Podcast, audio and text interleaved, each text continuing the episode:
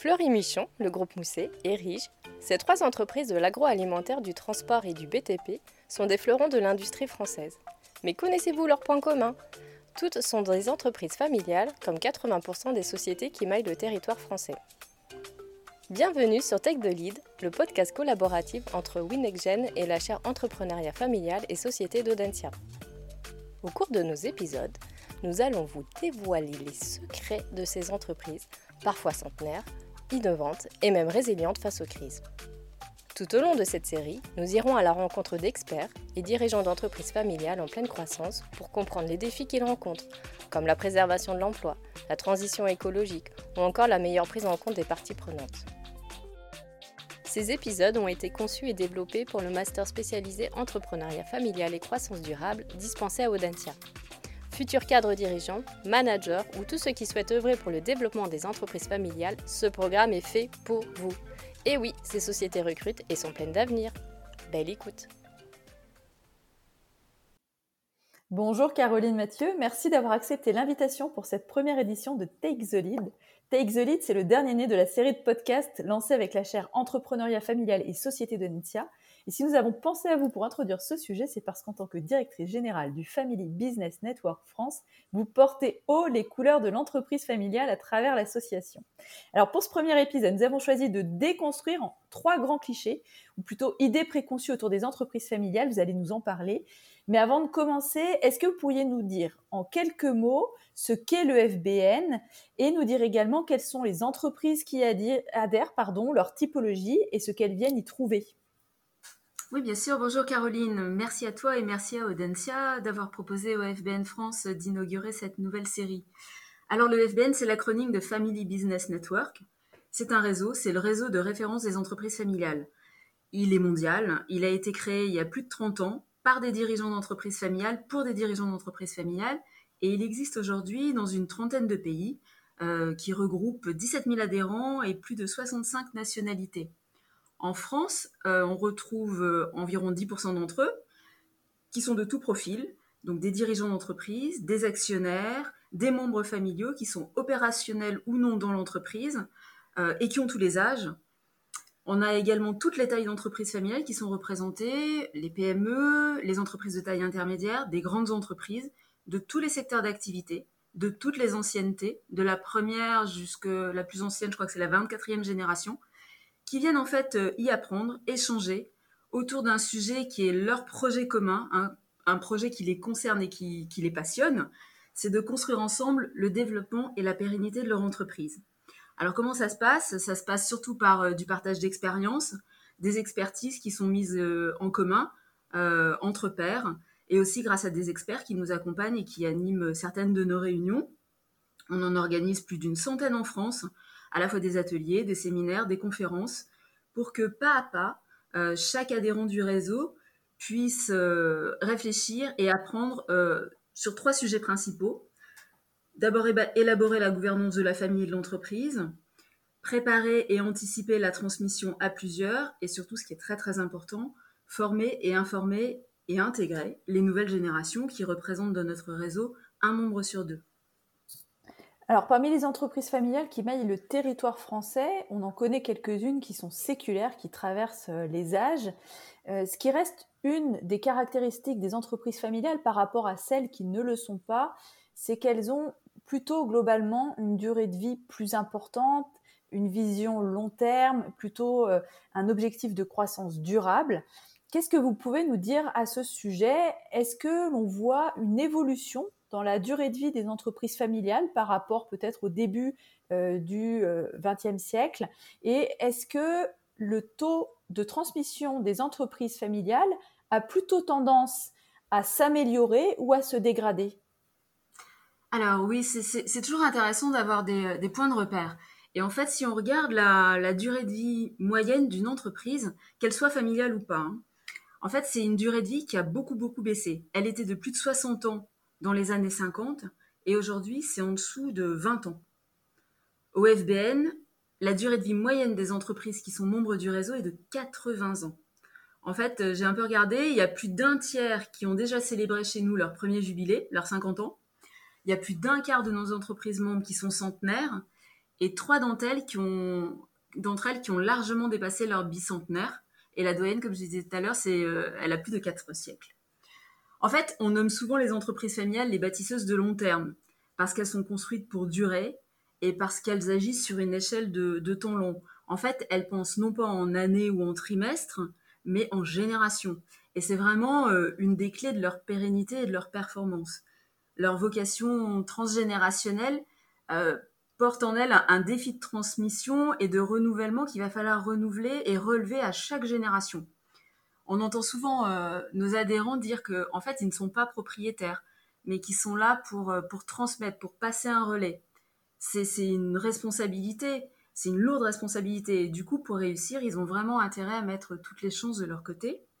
Ça, c'est la, première chose par rapport à la, durée de vie des entreprises. Et puis, ce qu'on peut voir aussi d'un point de vue plus euh, macroéconomique, c'est que le, modèle familial euh, dans les entreprises est largement dominant dans notre économie, puisque plus de 83% des entreprises sont familiales.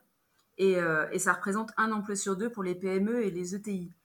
Donc autant dire que la question de la transmission, c'est une problématique qui est majeure, non seulement pour l'entreprise familiale, mais aussi pour la dynamique économique d'un pays. Alors le taux de transmission en France, le taux de transmission intrafamiliale en France s'est amélioré ces dix dernières années. Euh, il est passé de 8 à 20% environ. Mais par rapport aux autres pays européens, euh, on a encore pas mal de, progrès à faire, puisqu'en Allemagne, il est supérieur à 50 et aux environs de 70% en Italie. Donc il y a, vraiment un enjeu économique à préparer, à organiser le plus en amont possible tous les aspects de la transmission grâce à un certain nombre de bonnes pratiques ou de dispositifs qui ont fait leurs preuves. Et c'est euh, pour ça que le FBN est là, c'est pour accompagner les familles et, leur faire connaître tous ces dispositifs. Il y a notamment euh, le pacte du trail, euh, qui est un dispositif sur un engagement de, longue durée qui permet une, une, optimisation fiscale de la transmission et un abattement de son coût qui est, qui est très intéressant. Mais cette problématique financière et fiscale n'est pas la seule. Et, on voit aussi que la, composante humaine, euh, psychologique, émotionnelle est vraiment importante dans le cas d'une transmission. Donc c'est sur tous ces aspects-là qu'il faut, faut vraiment jouer et, euh, et, que le FBN accompagne ses adhérents. Il y a une idée préconçue qu'on pourrait avoir sur les entreprises familiales. et parmi ces idées préconçues, peut-être que certaines personnes pensent que parce qu'une entreprise familiale a plus de 50 années d'existence, elle est euh, d'emblée poussiéreuse, vieillotte ou figée. Est-ce que c'est vrai et hum, est-ce que vous avez des exemples et des contre-exemples à nous donner? Ah, J'ai surtout des contre-exemples parce que c'est vrai que c'est typiquement le genre d'idée reçue euh, qu'il faut battre en brèche et pour plusieurs raisons. Euh, on ne dure pas si on n'évolue pas. Si on ne trouve pas les talents, les produits, les stratégies qui font la différence, le marché très vite va vous sanctionner. Et euh, c'est vrai aussi bien pour une entreprise euh, qui est nationale qu'internationale. Et, on sait que la plupart des entreprises familiales ont une activité mondiale. En fait, traverser les générations, durer, c'est faire la démonstration de son adaptabilité, de sa capacité de transformation. Et, euh, du point de vue de l'innovation, c'est vraiment indispensable. Si, si, par exemple, on pense aux exemples de Caddy ou de Kodak, euh, qui ont connu de graves difficultés financières, justement parce qu'elles n'avaient pas su prendre à temps certains virages stratégiques qui étaient décisifs.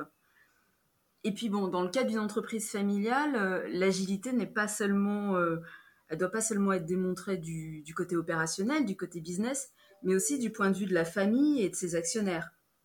Ça veut dire qu'il va falloir fédérer tous les membres familiaux autour d'un projet commun, euh, le projet de développement et de la pérennité de l'entreprise. Et parfois, c'est pas pas simple. Il y a des rouages qui peuvent se gripper, il peut exister des résistances, des lourdeurs euh, dans l'histoire de la famille, des freins stratégiques. Donc euh, tout ça montre que le parcours n'est pas linéaire et, puis longévité, c'est pas non plus synonyme d'immobilisme. quand on dit long terme, on ne dit pas long fleuve tranquille. Et la vie d'une entreprise familiale est caractérisée par aussi euh, plusieurs rebonds et une faculté d'adaptation qui peut être très forte. Euh, si on prend par exemple le, groupe d'AR, euh, c'est un groupe aujourd'hui qui a 150 ans. il y a 150 ans, c'était un groupe qui évoluait dans le, transport maritime.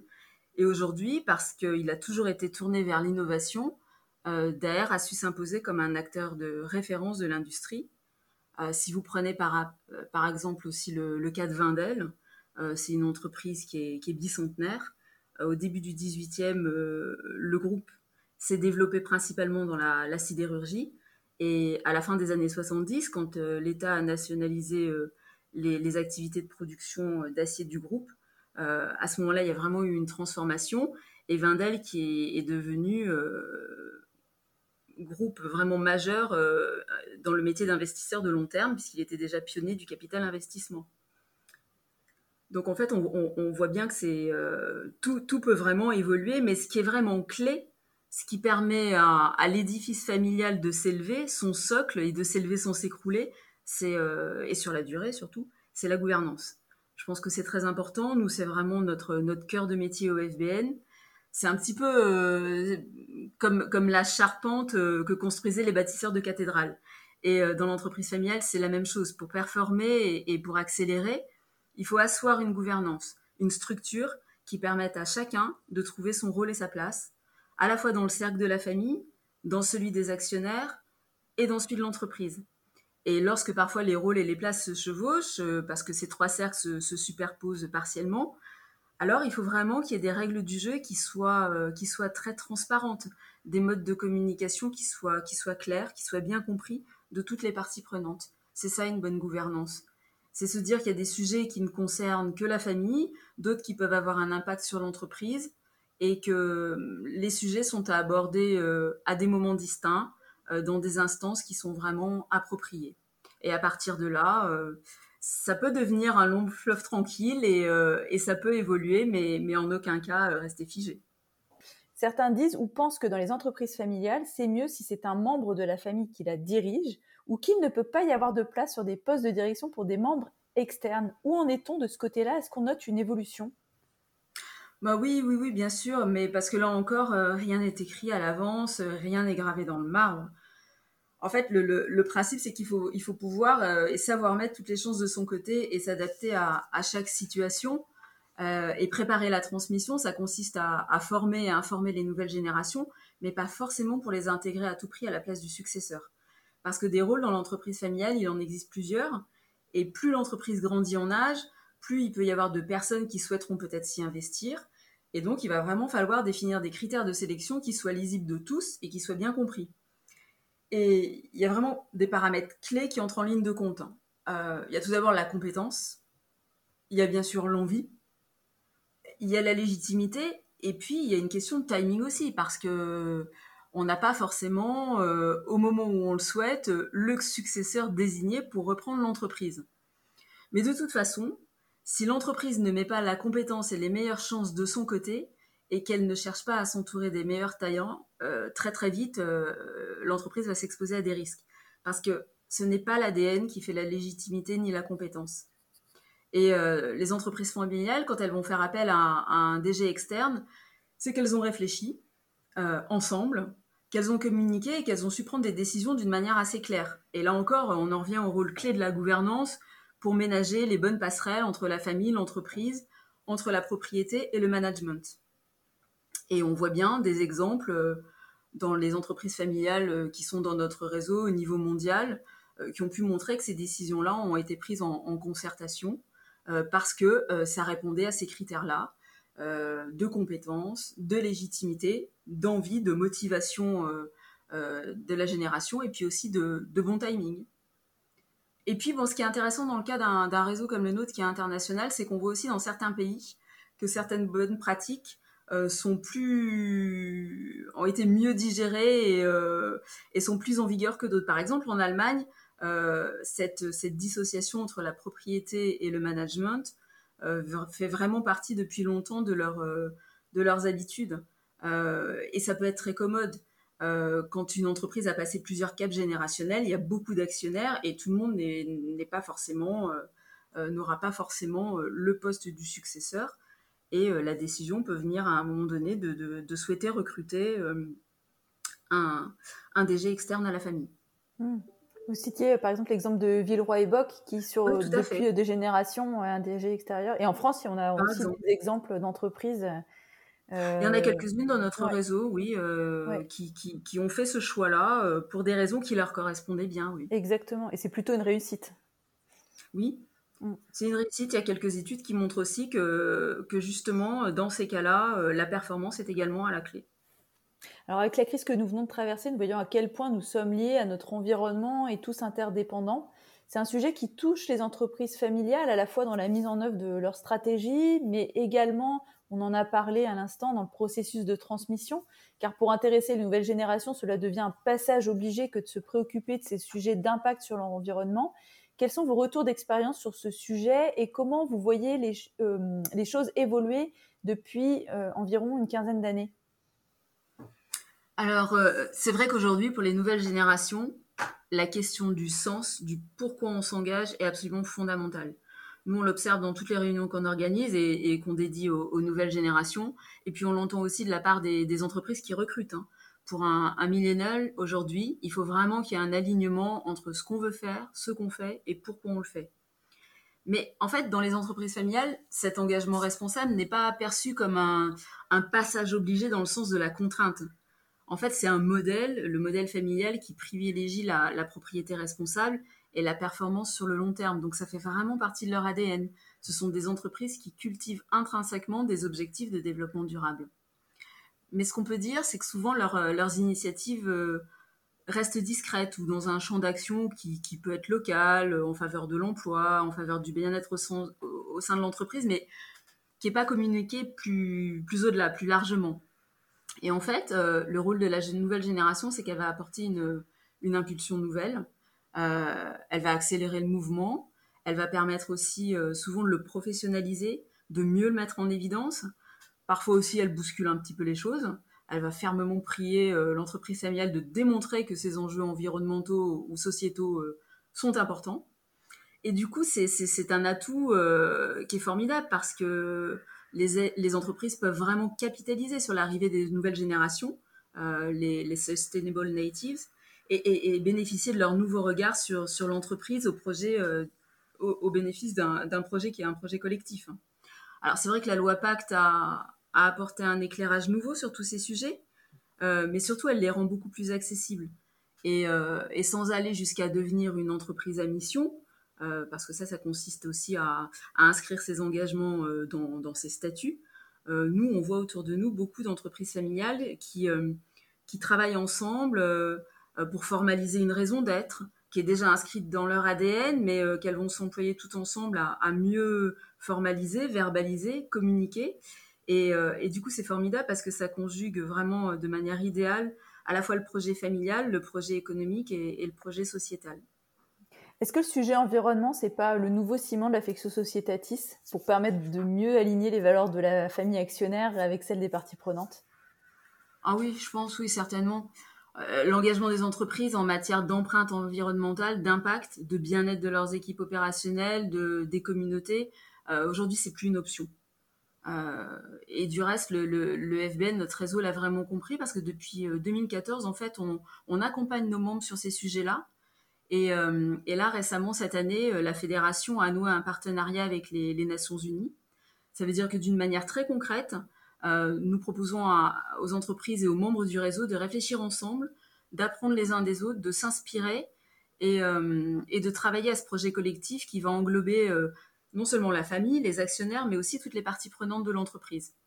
En fait, voilà, c'est l'entreprise nouvelle génération qui est, encore plus inclusive et engagée. Euh, alors on a, on a beaucoup d'exemples. En France, par exemple, on peut citer le, cas du groupe Bell, euh, qui s'engage vraiment, euh, qui a mis vraiment tous ces enjeux-là au cœur de sa stratégie. à la fois, c'est un groupe qui s'engage pour, pour une alimentation plus saine, pour des emballages qui sont des emballages plus responsables, pour des produits qui sont accessibles à tous, et même dans leur logo qui a été refait récemment, ils inscrivent en toutes lettres, ils affichent vraiment la couleur, c'est Bell for Good. Donc c'est vraiment tout un, processus qui est en marche et que le FBN euh, veut à la fois encourager et accélérer. Hein. Au départ, euh, c'est informel, euh, c'est un peu à la manière de M. Jourdain, on fait de l'engagement responsable sans le savoir, sans vraiment le formaliser, et puis on s'aperçoit que, ces enjeux permettent de créer de la cohésion, non seulement au sein de la famille, mais, mais aussi au niveau entrepreneurial, parce que ça va le rendre le projet encore plus attractif. Et puis ça peut ménager aussi des passerelles entre les actionnaires, les équipes opérationnelles et la famille. Et puis petit à petit, on s'aperçoit que non seulement ça crée de la cohésion, mais, mais aussi de la performance. Et là, ben, le tour est joué.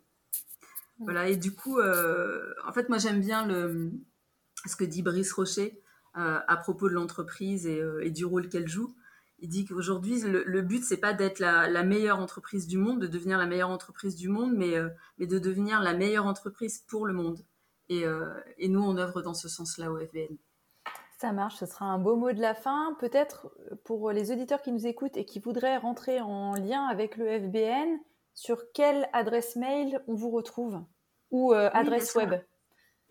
Alors, vous nous retrouvez sur www.fbn-france.fr. Ça marche. Merci beaucoup, Caroline. Merci, Caroline. Vous avez apprécié ce podcast? N'hésitez pas à laisser vos commentaires ou à partager sur les réseaux sociaux.